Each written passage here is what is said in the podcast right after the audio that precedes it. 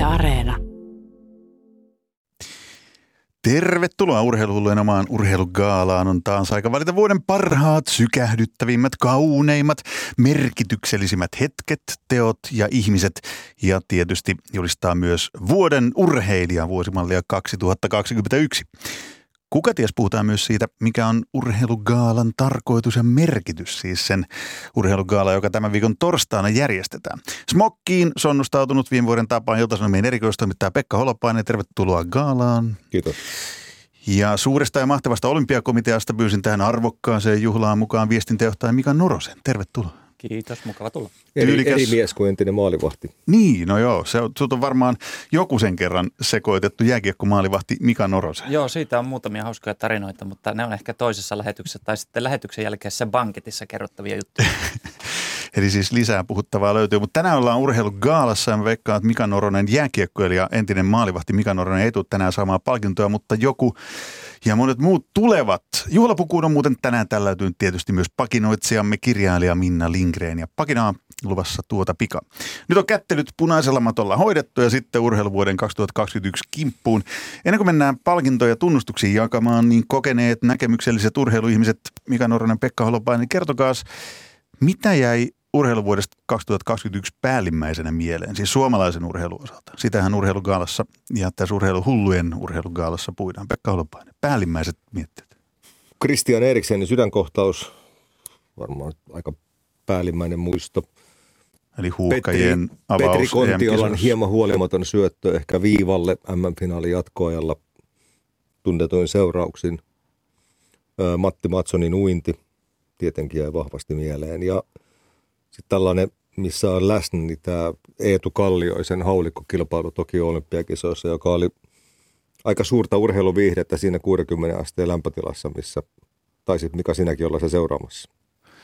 Kyllä joo, siellä oltiin ja monenlaisia välähdyksiä siltä reissulta ja muutenkin tämän vuoden ajalta. Että mun mielestä oli hieno urheiluvuosi. Odotukset oli vähän semmoiset epävarmalla pohjalla olevat tietenkin tämän koronatilanteen vuoksi, mutta, mutta tuota, varmaan tämä vuosi osoitti meille kaikille, että mikä on liikunnan ja urheilun merkitys, että, että suurtapahtumia vietiin läpi on, onnistuneesti ja ne kyllä tarjoili kaikille suomalaisille jännityksi, jännitystä ja ehkä semmoista vähän niin kuin mahdollisuutta irrottautua sitä arjesta ja mä uskon, että aika moni myös innostui sitten itse liikkumaan tämän urheiluvuoden aikana, että ainakin itse näin tuolla laduilla ja poluilla perheitä ja kaveriporukoita ulkona liikkumassa ja, ja se on tietysti myös tärkeä osa tätä suomalaista liikuntaa ja, ja urheilua. Ja ehkä sitten semmoisena isona nostona mun mielestä niin kuitenkin tämmöisen uuden urheilijasukupolven esimarssi ja, ja ehkä semmoinen tuore ilme ja, ja modernit nykyaikaiset suomalaiset urheilijat, jotka menestyy ja lähtee rohkealla asenteella liikkeelle, niin se jäi mulle ainakin kyllä mieleen.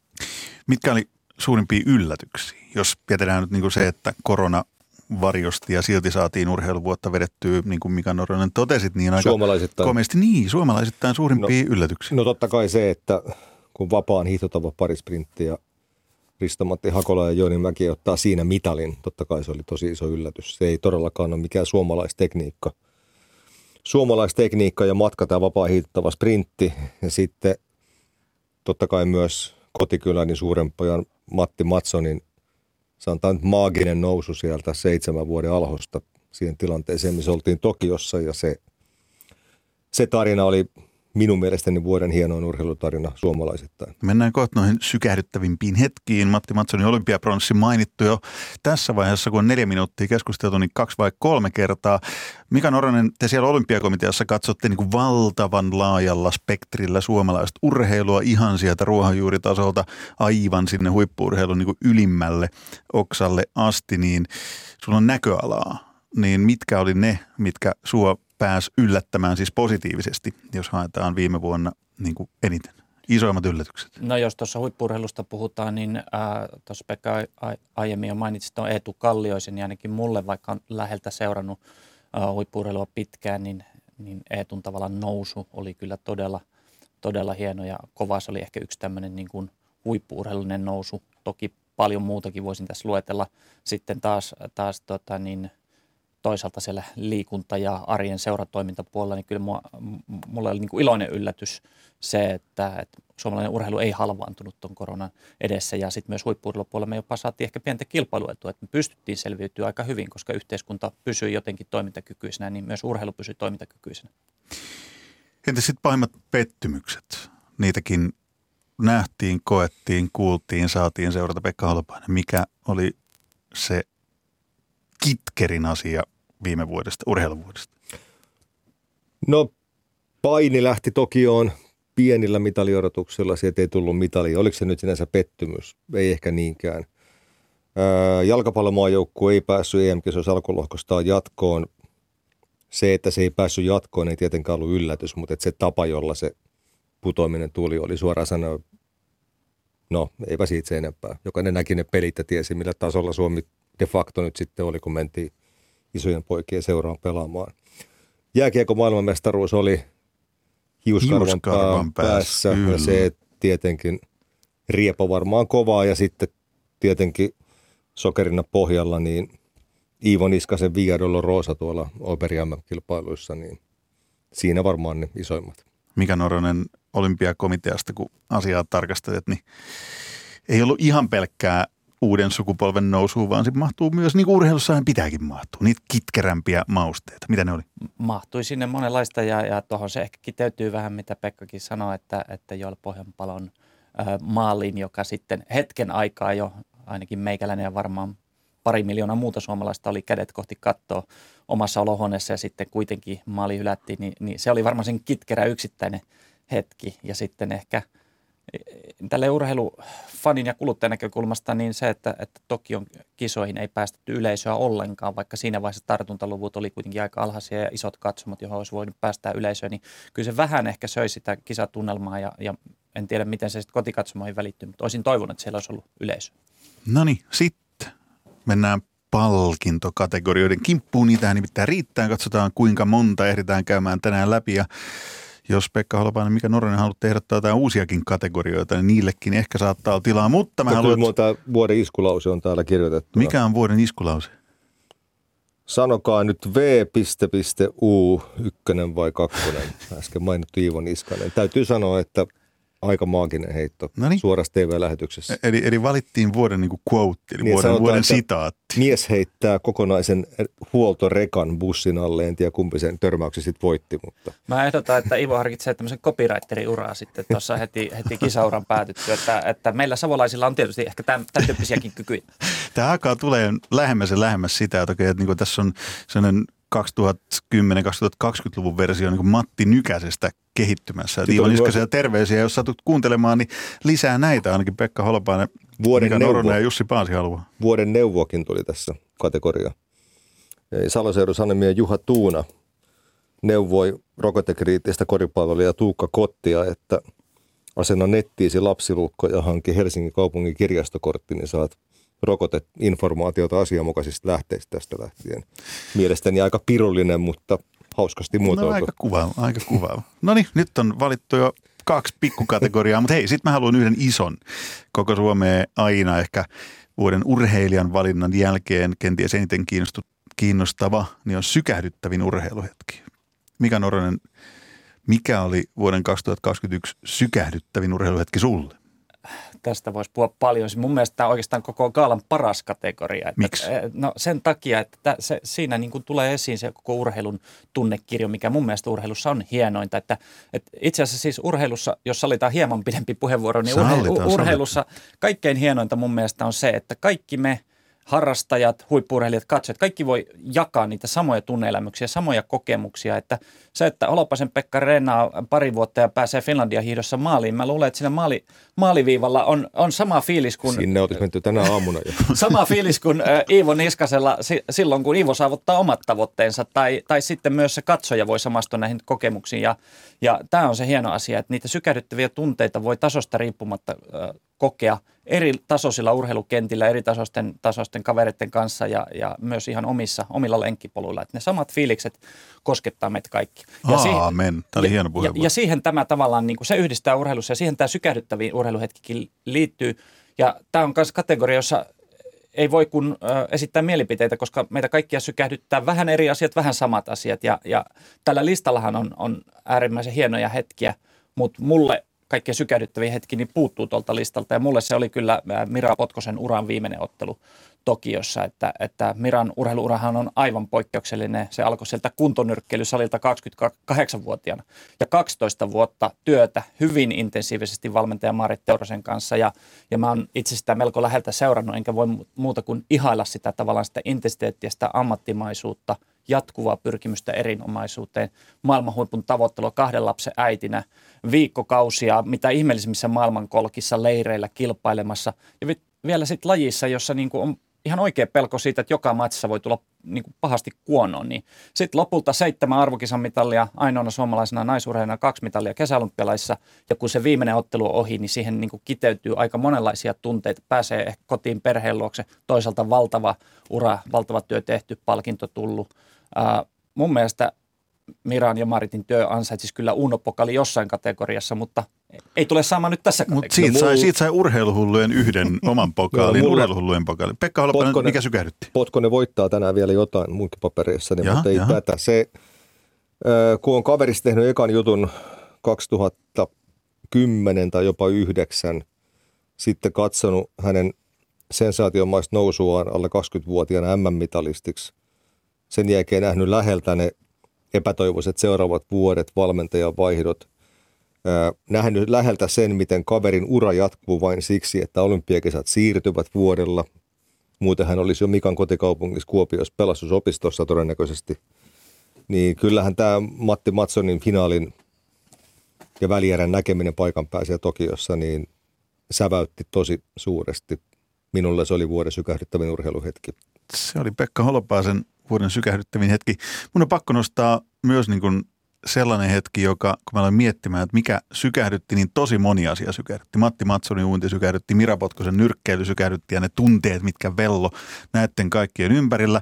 Mutta yksi, jopa ehkä aavistuksen koomisvivahteinen, mutta ei yhtään niin kuin vähättelevä hetki, jota mä aloin miettimään, oli se, kun Silja Kosonen heitti naisten moukarin Suomen ennätyksen lumisateessa kaustisella maaliskuussa – Juman kautta mä muistan, mä olin tässä studiossa, tehtiin hiihdon MM-kisoja ja sitten tehtiin jotain rallia samaan aikaan täältä. Ja sitten mä katsoin somesta yhtäkkiä, että mitä täällä tapahtuu. Juman kautta, että toi heittää moukaria metsän laidalla lumisateessa ja tekee Suomen ennätyksen. Ja siellä oli ambulanssi ja lääkintämiehet jo valmiina, jos sattuisi tapahtua jotain niissä olosuhteissa. Niin se jotenkin vavahdutti ja sykähdytti tavalla, joka oli vähän niin kuin jopa uusi. Että hetkinen, että siihen hetkeen kiteytyi jotain niin perisuomalaista ja niin semmoista, että wow – toi heittää lumisateessa metsänlaidalla moukaria, se tekee video, se video herätti, herätti ulkomaallakin paljon no, Ihan takuu varmasti. Siinä yksi sykähdyttävä hetki myös. Hei, seuraava kategoria. No muita sykähdyttäviä hetkiä, niitäkin varmaan on. Pilvin pimeä jokaisella omansa. Tässä oli meidän esikuva. Kuka olisi esikuva? Jos... No mä aloitan nyt. No, Pekka Holopa. Kun Mika tätä rouva Potkosta niin kovasti kehunut, niin mulla on tällainen – kunnossa kaiken ikää projekti esikuva, jossa on Riitta-Liisa Roponen, M-bronssi, Mira Potkonen, olympiabronssi. Kumpikin taitaa kuulua myös covidin jo tällaisiin riskiryhmiin, mutta luulenpa, että rouvat pääsisivät aika vähällä siitä taudista, jos sattuisi heihin osumaan. Eli ehdottomasti, kun samana vuonna kaksi yli 40-vuotias naista nappaa toinen olympiamitali, toinen M-mitalin, niin eiköhän siinä ole esikuvaa kyllä. Siinä on esikuvaa kerrakseen aika monille. Mä kans riitta ja Roposen listasin, listasin tänne omaan, omaan muistiinpanooni Mika Noronen esikuvia tai esikuva. Joo, tota, äh, mä pitäydyn nyt tällä listalla, joka tässä oli, ja, ja mä arvostan kyllä kaikkia näitä urheilijoita, jotka on ehdolla. Mä oon erityisesti seurannut Tim Sparvin toimintaa, se on tehnyt muuhun vaikutuksen, mutta mä oon kuitenkin silti sitä mieltä, että, että palkinnon voisi kyllä antaa Toni Piispaselle, joka kelpaa kiistatta esikuvaksi kenet tahansa, että sen tietää jokainen, joka on kuullut hänen itsensä kertomana sen tarinan, hänen hänen halvaantumisestaan karatenäytöksen tempussa 17-vuotiaana.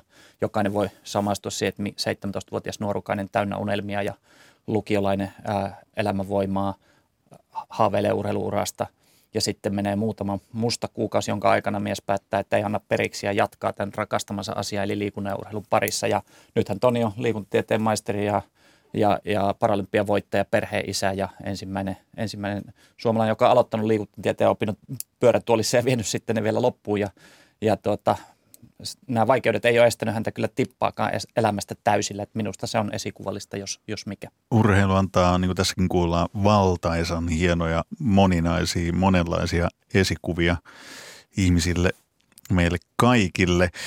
Jatketaan kategorioita ja palkintojen jakamista tässä urheiluhullujen omassa urheilugaalassa aivan tuota pikaa, mutta mitähän pakinoitsijamme Minna Lindgren mahtaakaan miettiä gaaloista tai urheilugaalasta tai meidän urheiluhullujen gaalasta. Kuunnellaan siitä lisää. Asiani ei ole kovin raikas, kun ilmoitan, etten ymmärrä gaaloja. En itse asiassa tiedä ketään, joka rakastaisi näitä tilaisuuksia. Hyvä olisi, kun järjestäisivät keskinäisen kehumisen kerhonsa suljettujen ovien takana, kuten 1700-luvulla eliitti hommat hoiti. Ei tarvinnut rahvaan seurata vierestä niin kuin nyt, kun jokaisesta alakulttuurin alakulttuurista järjestetään televisiogaala. Mitä enemmän näitä televisioon tungetaan, sitä varmemmin kansa siirtyy hiljaa suoratoistopalvelujen pariin. Ai niin, onhan sentään yksi ihmisryhmä, jolle gaalat ovat suorastaan elinehto, toimittajat. Toimittajat osoittavat hyöttöistä asiantuntemusta veikkailemalla etukäteen gaalassa palkittavia, kommentoidessaan ehdolle asetettuja, raportoidessaan itse juhlasta ja esittäessään lopuksi oman ennakoitavan mielipiteensä siitä, jaettiinko palkinnot oikein. Mutta kuka näitä juttuja jaksaa seurata? Ronaldo palkitaan joka tapauksessa, samoin se ainoa suomalainen, joka sai olympialaisissa mitalin. Käsittämätön määrä konfettisaastetta ammutaan ilmaan ja jokainen kiittää vuorollaan isää, äitiä, valmentajaa, vaimoja ja jokunen myös Jumalaa, mutta kukaan ei vahingossakaan lääketiedettä. Urheilugaala on kaikkein käsittämättömin kaikista gaaloista. Muissa on nimittäin kyse markkinoinnista. Markkinoidaan musiikkia, elokuvia, kirjoja, TV-ohjelmia, musiikaaleja, näytelmiä, milloin mitäkin. Mutta urheilussa ei ole mitä markkinoida. Yksikään fani ei fanita Ronaldoa siksi, että hänet palkitaan joka vuosi maailman parhaana jalkapalloilijana isolla rumalla esineellä. Me fanitamme häntä siksi, koska hän tekee maaleja. Urheilija menestyykäs nimittäin tosiaan kansainvälisissä urheilumittelöissä. Kun on saanut kolme olympiakultaa, voittanut maailmankapin ja tehnyt maaliennätyksiä, ei ole mitään hevon hänen väliä, palkitaanko vielä urheilugaalassa. Eihän siitä saa edes rahaa. Jos näitä toimittajien rakastamia iltapukutilaisuuksia vielä halutaan järjestää, ne voisivat olla sääli- ja myötätuntotilaisuuksia. Erityisesti Suomessa se olisi kannatettavaa, meillä kun kukaan urheilija ei menesty muualla kuin oman maan kisoissa.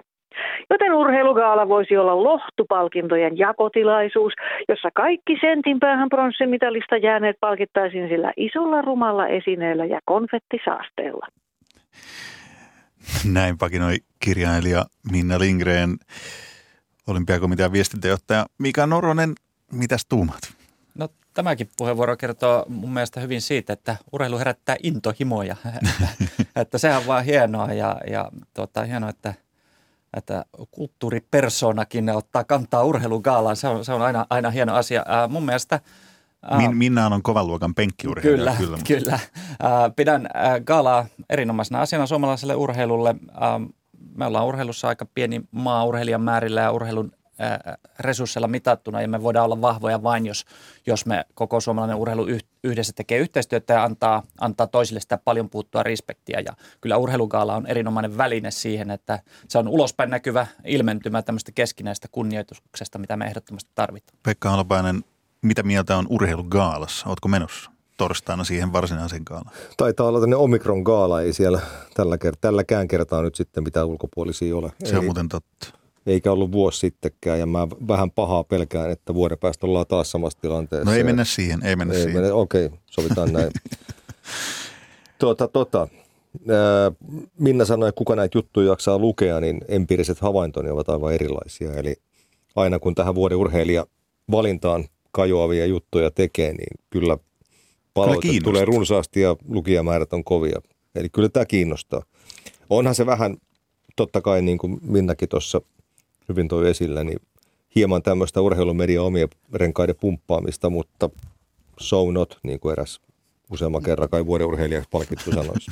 Hei lisää palkintokategorioita. Meillä on niitä tukku valitaan tuosta urheiluteko. Mul, mä aloitan Urheilukulttuuriteko. Pekka Holopainen intoa täynnä. Anna mennä. Kyllä, eli kun nyt kävi niin, että tämä Pohjoismaiden, ei nyt paras, kai Holland on vielä parempi, mutta sanotaan toisiksi paras pelaaja erikseen sai infarktin ja sitten hieman sen jälkeen Joel Pohjanpalo, tällainen minun mielestäni hyvin tyylikäs tällaista jatkosodan perääntymisvaiheen värrikkiä muistuttava kaveri, niin tekee sen maalin sitten, niin siinä tilanteessa niin mä ihailen kyllä sitä viileyttä, siis miten hän kykeni olemaan tuulettamatta tästä maalia siinä tilanteessa, miten se tyylitaju piti. Niin Suomen Et, jalkapallomaajoukkueen historian ensimmäinen siis arvokisa Niin, koko meidän joukkueen urheiluhistorian yksi tärkeimmistä maaleista. Jopa Jutila Pumpun edelle, sehän oli neljä, neljä nolla maali jo. Kyllä, kyllä. Niin ihailen kyllä pohjanpaloa siitä viileydestä tyylitajusta ja tästähän Suomen joukkue ja suomalaiset köpiksessä olleet kannattajatkin sai sitten paljon kredittiä, että käytös oli todella mallikelpoista siinä tilanteessa, vaikka jokainen tietää kyllä, että miksi Suomi se ottelu voitti. Urheilukulttuuriteko, mikä Noronen, mikä se voisi olla? No joo, ensinnäkin hienoa, että sana urheilu yhdistyy tässä sanaan kulttuuri, koska useinhan jotenkin urheilu ja kulttuuri hassusti nähdään eri asioina tai vastakohtina. Ja kulttuuria käytetään vähän niin kuin virheellisesti synonyyminä taiteelle, mikä on mun mielestä ihmeellinen väriymmärrys, koska urheilu on kulttuuria siinä, missä taidetiede tai monet muutkin kulttuurin kuuluvat asiat. Ja tämä kategoria on kuitenkin hankala. Vähän niin kuin, niin kuin toi Pekka sanoi tuossa, että pitää löytyä sellainen yksittäinen teko, joka, joka jollain lailla ilmentää ää, semmoista – urheilukulttuuria ja sitten jättää vielä tämmöisen syvän ja pysyvän jäljen suomalaisen liikunta- ja urheilukulttuuriin. Ja tämmöisten tekojen merkityksen pystyy oikeastaan arvioimaan vasta sitten, kun riittävästi aikaa on niistä, niistä kulunut. Ja nyt tässä ehdokasasettelussahan tässä on niin kuin ehdokkaana yksi henkilö ja hänen elämäntyönsä, jonka mielestä, joka mun mielestä kuuluisi enemmän tänne taustavaikuttajakategoriaan. Ja sitten on vielä kaksi tuommoista hanketta, jotka saattavat kasvaa urheilukulttuuriteoksi, mutta sen pystyy arvioimaan vähän – vähän myöhemminkin. Niin nämä on niitä virallisia Niin, nämä on niitä virallisia. Ehdokkaita, ja, mutta me voidaan kyllä. tässä valita ihan ketä me halutaan. Kyllä, näin se, näin se on, mutta mä en, mä en pystynyt tässä sanomaan suoraan viime vuoden ajalta, mutta mä toivoisin, että olisi semmoinen niin kuin kategoria, missä vähän niin kuin kutsuttaisiin semmoisen laajan raadin harkinnan pohjalta, että ei olisikaan ehdokkaita, vaan kutsuttaisiin joku ja palkittaisiin upeasta työstä, että ne on aika harvinaisia. Rima pitää olla korkealla, ne on, ne on harvinaisia tekoja ja, ja miksi ei toi, mitä Pekka esitti, niin kävisi aivan hyvin. Mä antaisin vuoden urheilukulttuuriteko-palkinnon jokaiselle urheiluseuran työntekijälle, joka on tällaisena aikana antanut kaiken panoksensa sille, että lapset ja nuoret on voinut harrastaa liikuntaa ja urheilijaa ur- urheilua. Et ilman heitä, ja heitä on paljon, niin tämän maan lapset ja nuoret olisi pulassa ja voisi paljon huonommin. Eli valtavan suuri kiitos ja urheilukulttuuritekopalkinto mun puolestani niille, jotka ovat auttaneet lapsia seuroissa liikkumaan näinä kummallisina aikoina. Entäs niille aveille, jotka ilmoittaa, että kuntosaleja muuten ei suljeta? No hei, sinnekin voidaan antaa, mutta nyt ollaan tämän vuoden puolella. Ai niin, kaksi vuoden palkinnot. Kaikki liikunta, se pelastaa meitä ihan varmasti ja pitää huolen terveydestä. Mutta lisää palkintokategorioita. Hetkinen, tuosta otetaan vuoden valmentaja. Jukka Jalonen, siellä on Lätkämaajoukkueen valmentajana ihan takuu varmasti taas yksi, mitä heti joku miettii.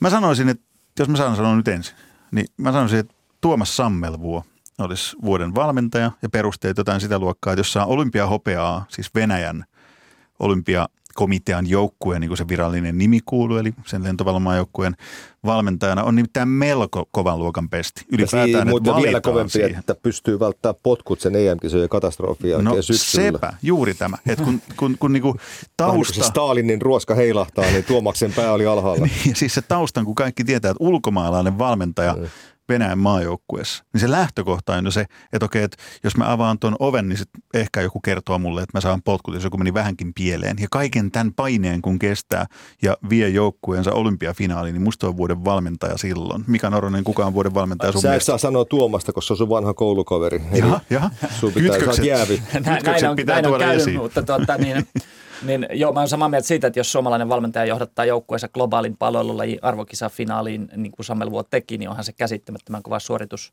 Sitten toisaalta mun listalla kuitenkin korkealla, niin kuin sanoin, niin se tapa, millä työmäärällä sitkeydellä Maarit Teuronen on vienyt Mira Potkosen niin kuin harraste nyrkkelykehistä maailman huipulle, mutta se on ollut pitkä prosessi, se, se ehkä kulminoitui viime vuoteen, mutta mut mä nostasin kyllä nyt palkittavaksi Petteri Nykyn. Mun mielestä se on maailmanlaajuisestikin aika harvinaista, että valmentaja kykenee valmentaa kahdessa tai useammassa lajissa maailman niin, huipulla samaan aikaan. nyt golf. Salibändi ja golf ja, ja tuota, samaan aikaan. Ja, ja tuota, mä nostasin kyllä Petterin siihen, että hänellä on ansiokkaas ura molemmissa lajeissa ja sitten hän on vielä antanut muutenkin paljon suomalaiselle valmennuskulttuurille. Matille Kastreenin valmentaja Joo, Petteri no mulla oli, mulla oli taustavaikuttajana nykky, mutta mun täytyy nyt keksiä uusi taustavaikuttaja, kun Mika, Mika ampui hevosen maalta. Niin eikö tämä niin... hassu muuten, nämä kategoriat on mm. aika samanlaiset. Taustavaikuttaja, Kyllä. sehän on vähän sama kuin valmentaja. Joo. Ja toisaalta se menee myös sen urheilukulttuuritekokategoriaan. No sekin. Mm. no mulla, Pekka Alpanen, Eetu Karvonen ja Tuomas Sammelvuo oli molemmat, Eetu Karvonen siis Matti Matsonin valmentaja ja Tuomas Sammelvuo oli molemmat tosi vahvoja ehdokkaita, mutta mä kaivan nyt hihastani, hihastani Pata Sn ja otan tähän Ari Suhosen, entinen huippupuolimaileri, huippumaileri, satumaisen lahjakas urheilija itse. Ja nyt hänen urheilijan Sara Kuivisto, tämä Suomen ennätysparaati, jonka hän pisti pystyy toki Olympiastadionilla, niin perustuu hyvin, hyvin pitkälti siihen tähän erittäin onnistuneeseen valmennukseen, joka on kehittänyt tätä urheilijaa vielä 30 vuoden ikäpyykin jälkeen. Ihailtavaa työtä ja hieno mies Ari Suhonen. Otetaan ne taustavaikuttajat nyt tähän samaan syssyyn. Sieltä tuli jo Pekka Holopaisen taustavaikuttaja. Ei kun mä joudun muuttamaan sen. Aa, no niin. Mutta sen takia no niin. Mika aloittaa, mä saan no Mika miettiä. aloittaa. Mika Noronen suoraan olympiakomiteasta terveiset taustavaikuttaja, mutta siis sun henkilökohtainen. Nyt ei tämä olympiakomitean piikkiin. Öö, Jan Vapaavuori voi hengittää ihan rauhassa. Kyllä näin. Tota, mun mielestä tuossa listalla nyt on kyllä ihan niin kuin hyviä ehdokkaita. Ketäs kaikki, siellä nyt äh, Mutta mä nostasin, mä nostasin kyllä tästä listalta Tuuli Merikosken työn suomalaisten urheilijan tämmöisen kaksoisuran ja urheiluakatemia polun kehittäjänä ja mahdollistajana. Se on ollut erittäin merkittävä ja mä oon sitä mieltä, että tämä meidän uusi uh, urheilijasukupolvi, niin sehän on sitä sukupolvea, joka on nyt kasvanut tässä uudessa urheilujärjestelmässä, jossa just nämä urheilu, urheiluakatemiat ovat keskeisessä roolissa. Eli huuhkajienkin em pelaajista yli 15 pelaajaa on käynyt tämän urheiluakatemia-polun. Kaikki nämä meidän nuoret NHL-tähdet on käynyt sen, Lauri Markkanen on käynyt sen, nuoret yleisurheilijat, jotka nousivat Tokiossa esiin, on käynyt sen. Ja, ja se on selvästi sellainen asia, että seurat ja akatemiat ja lajiliitot ja olympiakomitean ministeriö yhdessä on pystynyt rakentamaan jonkinlaisen systeemin, joka tuottaa uudenlaista urheilija-aineesta. Ja Tuuli Merikosken rooli siinä on ollut kyllä jo vuosikymmenen ajalta iso. Pekka Albainen tausta vaikuttaa. Kyllä, hieno nainen. Tuuli Merikoski ää, porilaisena on vaikea kehua raumalaista, mutta nyt on pakko Rauma Lukon, Rauma Lukon mestarijoukkueen palapelin koonnut Kalle Saalastet ja hän niin, on siis, Raumalukon urheilutoimijohtaja. Kyllä, joka on siis koulutukseltaan opettaja, lukenut hänen ajatuksiaan joukkueen kokoamisesta, urheilusta, elämästä yleensä, niin on, on erittäin hieno, hieno mikä siinä, on, mikä siinä on eniten vaikuttanut siinä, miten hän joukkueen kokee, mitkä nämä ajatukset on, mikä on suun tehnyt vaikutuksen niin, että vuoden tausta vaikuttaa tittelin saa Pekka Holopaiselta? No varmaan nyt ensinnäkin se, että se pytty taisi nousta siinä meidän naapurikaupungissa viime keväänä. Ja... Eka kertaa 58 vuoteen. Juu. Tota, kyllä Kalle Saasas on tehnyt, hän on sanoisin tärkein yksittäinen tekijä tämän mestaruuden taustalla. Se on aika paljon sanottu se. Ja pyttyhän siellä komeilee, niin Kyllä. se on sen merkkinä. Mutta hei, lisää palkintoja ja sitä, mitä saastetta se olikaan, mitä Minna Lindgren pakinassa sanoi. Konfetti. Konfettisaastetta nyt varisee tuolta studion, upouuden, no melko uuden studion katosta. Mika Noronen ja Pekka Holopainen mennään vuoden joukkueeseen. Se on aika mielenkiintoista. Mä katsoin näitä virallisia ehdokkaana olevia joukkueita, niin hetken ei siellä ollut huuhkajia Tota, tässä oli kaksi ehdokasta mulla vastakkain ja nyt naisenergia jyllää naisten jalkapallomaajoukkue pääsi EM-kisoihin ja nyt naisissa sinne edelleen pääsee se määrä joukkueita, joka sinne kuuluisi päästä minun mielestä edelleen miehissäkin, eli 16, eikä puolta mannerta. Se on kova suoritus. Sitten toisaalta mä mieluummin valitsisin heidät sitten itse sen turnauksen jälkeen, että sen jälkeen mitä siellä on sitten tehty. Naisten hiihtomaajoukkue oli siinä turnauksessa jo viime, viime talvena – ja kun nyt sitten Ruotsin huoltorekalla kävi sellainen Svarta Dagen niin sanotusti, niin sen takia se avasi suomalaisille sitten avasi lahjahevosen suun, jonne Krista Pärmäkoski ei sitten katsonut, vaan hän pesi Jesse Dickinsin ja Suomi otti suorastaan sensaatiomaisen mitalin siinä lähtökohtiin nähden. Pronssia viestissä. Vuoden joukkueeni on tämä kyseinen viestikvartetti. Mika Noronen, Joo, tämä vuoden on, tämä on hankala valinta ja että meillä on todellakin naisenergiaa ja hienoja joukkueita ja, ja esimerkiksi mitä Minetit tai Suomen cheerleading on vuosikausia jo tehnyt, niin se on korkeatasosta ja arvostettavaa työtä ja menestystä on tullut, mutta, mutta just tämä yllätyksellisyys ja sen urheilun tarina, mikä siihen liittyy, niin nostaa mullakin tämän naisten viestijoukkueen sinne ykköseksi. Ja, ja kyllä se mulla kiteytyy siihen Kristan ilmeeseen maalilinjalla, kun hän tajuaa itsekin, että se kiri tuottaa tulosta, että siinä on, siinä on niin kuin – Kristan kasvoilta paistaa siinä hetkessä semmoinen ylpeys, että hän nimenomaan voitti mitalin koko joukkueelle. Ja siinä on vähän sitä fiilistä, kun joukkuepelissä joku antaa kaverille täydellisen syötön ja toinen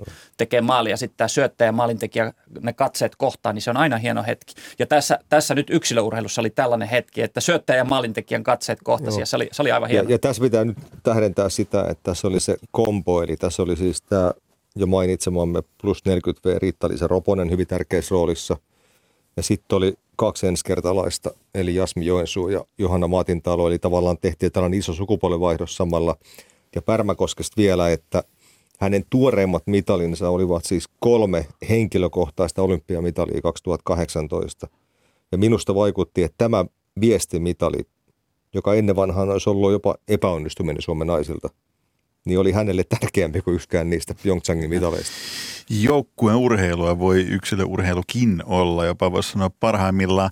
Onko muuten, kun lajeja tässäkin puidaan läpi ja, ja valitaan meidän omiin urheiluhullujen vuoden urheilijoita ja vuoden, vuoden sykähdyttävimpiä hetkiä, niin lajit kallistuu aika nopeasti huomaan myös niin kuin tuolla varsinaisen urheilugaalan kategorioissakin, vaikka siellä tuodaan esiin voimistelua, siellä tuodaan esiin cheerleadingia, mutta sitten kuitenkin ne perinnelait jyllää aika voimakkaasti. Oletteko Onhan se tietenkin saman? siis, jos katsoo nyt mediaa, niin kansallisesti merkittävät lajit, niin kyllähän ne siellä painottuu. Toki siihen joukkoon voi uusia lajeja nousta. Uinti oli siellä pitkän aikaa, mäkihyppy oli siellä todella pitkän aikaa.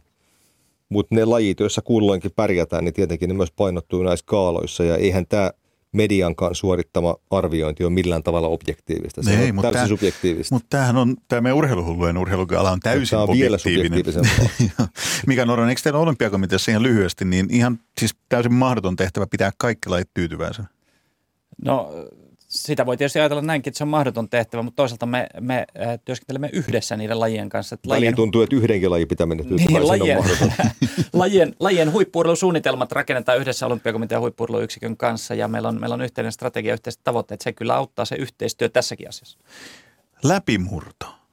Kuka on se, joka nousee vuoden 2021 läpimurtopystin saajaksi urheiluhullujen urheilugaalassa? Pekka Holapanen. Joo, jos ymmärtäisin golfista edes sen, mitä Sika ymmärtää derivoinnista, niin mä sanoisin Matilda Kastreen, mutta en sitä, mä en vaan saa siitä lajista niin kuin kiinni. Mä en, Sun täytyy alkaa pelaamaan sitä. Niin varmaan. Ja sitten jää jäljelle kaksi urheilijaa, joiden lajista mä ymmärrän enemmän. Eli Eetu Kallioinen ja Emil Soravo. Ja onhan se nyt kova juttu, vaikkakin Tokion olympialaisten jälkeen oli MM-kilpailut telinevoimistelussa – kaikki parhaat Tokiosta eivät olleet mukana. Koko mitalikolmikkohan vaihtui Tokiosta permantovoimistelussa, mutta siitä huolimatta katson, Miettii, että, kuin kilpailusta laistaan kuitenkin. että maailman kovimmassa ei siitä paljon touhu kovene, mitä on telinevoimistelu, niin kyllä siinä saavutettu M-pronssi, telinekohtainen M-pronssi, nostaa Emil Soravua minun silmissäni kategorian kärkeen. No Mikä mä, mä oon tässä jo aiemmin liputtanut Eetu Kalliosen puolesta näistä, näistä listalla olevista, mutta tota niin, mä nostan nyt tähän myös yhden hahmon, e, joka mun mielestä on kiinnostava. Eli mulle yksi hienommista läpimurroista viime vuonna oli Urho Nissilän nousu huuhkajien avaus kokoonpanon pelaajaksi. Että kaikki, ketkä on lukenut joku aika sitten Hesari Ari Virtasen tekemä erinomaisen henkilökuvan Nissilästä, niin tietää, mistä mä puhun. Että, Taas vedetään kotiinpäin. Että, se, siitäkin voi olla kyse. Kuopio, kuopio. ensimmäinen urheiluseurani oli Kups Ahmat Pujon Laakso, mutta tuota niin. Tämä on hyvä tuoda taustat esiin. mutta joka tapauksessa siis Nissilä on lähtösi seitsemän lapsisen vanhoilliselle stadionlaisen yksinhuoltajaperheen ruokapöydästä. Ja siitä on aika pitkä matka siihen, että tulisi valituksi Le Kipin, eli maailman johtavan urheilulehden toimesta Suomen parhaaksi pelaajaksi, kun Suomi pelaa maailmanmestari Ranskaa vastaan. Että, että on hieno tarina ja hieno läpimurto Urholta. läpimurtoja löytyy. Mä kanssa nostaisin tuon Matilda Kastreenin, koska golfista jotain itse sitä jonkun verran takavuosin pelanneena, niin siis ensimmäisen suomalaisena naisten sen kovimman kiertuen, eli naisten PGAn niin kuin osakilpailun voitto, niin musta tuntuu, että Suomessa golfia ei, no toivottavasti ymmärretään, mutta ehkä ei ihan vielä ymmärretä sitä, että kuin valtavan suuresta saavutuksesta tossakin on kyse, että tuollaisessa lajissa Suomesta Kyllä. pystyy ponnistamaan. Se on maailman rikkaimpien valkoisten ihmisten tosi laji plus Tiger Woods. Jep. Ja sitten yksi, hei, mä oon kerran maininnut jotain kyseisen urheilijan tämän ohjelman aikana, mutta läpimurrosta kun puhutaan, niin kyllähän Silja Kosonen, moukari, että jos sä omassa lajissa teet nuorten maailmanennätyksen, niin ei siitä nyt kauhean kovempaa läpimurtoa oikeastaan ei voi Ei tietenkään, tämä on ihan makuasia. Makuasioitahan nämä on. Kello raksuttaa siihen malliin, että nyt on kuulkaa rumpujen pärinää. Prrrr, vuoden urheilija. Pekka Holopainen ja Mika Noronen.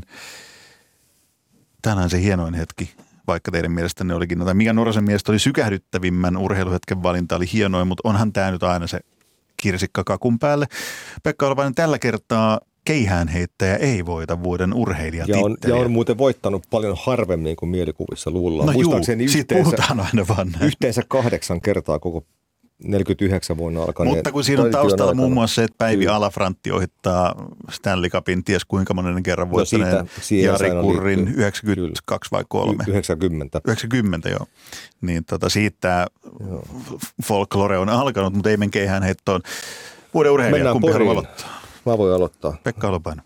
Öö, Te vedätte molemmat kotiin päin. Vuoden urheilija Suomessa 2021 minun papereissani on henkilö, joka Norjassa vastaavassa äänestyksessä sijoittuisi noin tilalle 30, ehkä 35. Mutta Suomi on aina Suomi ja hän on rintaymari Matti Matson. Katson suorituksen kaikin tavoin kovimmaksi vuodelta 2021 suomalaisten urheilijoiden osalta. Miltä olympiakomitean suunnan näyttää? Olympia, mikä olympiakisojen toiseksi suurin laji.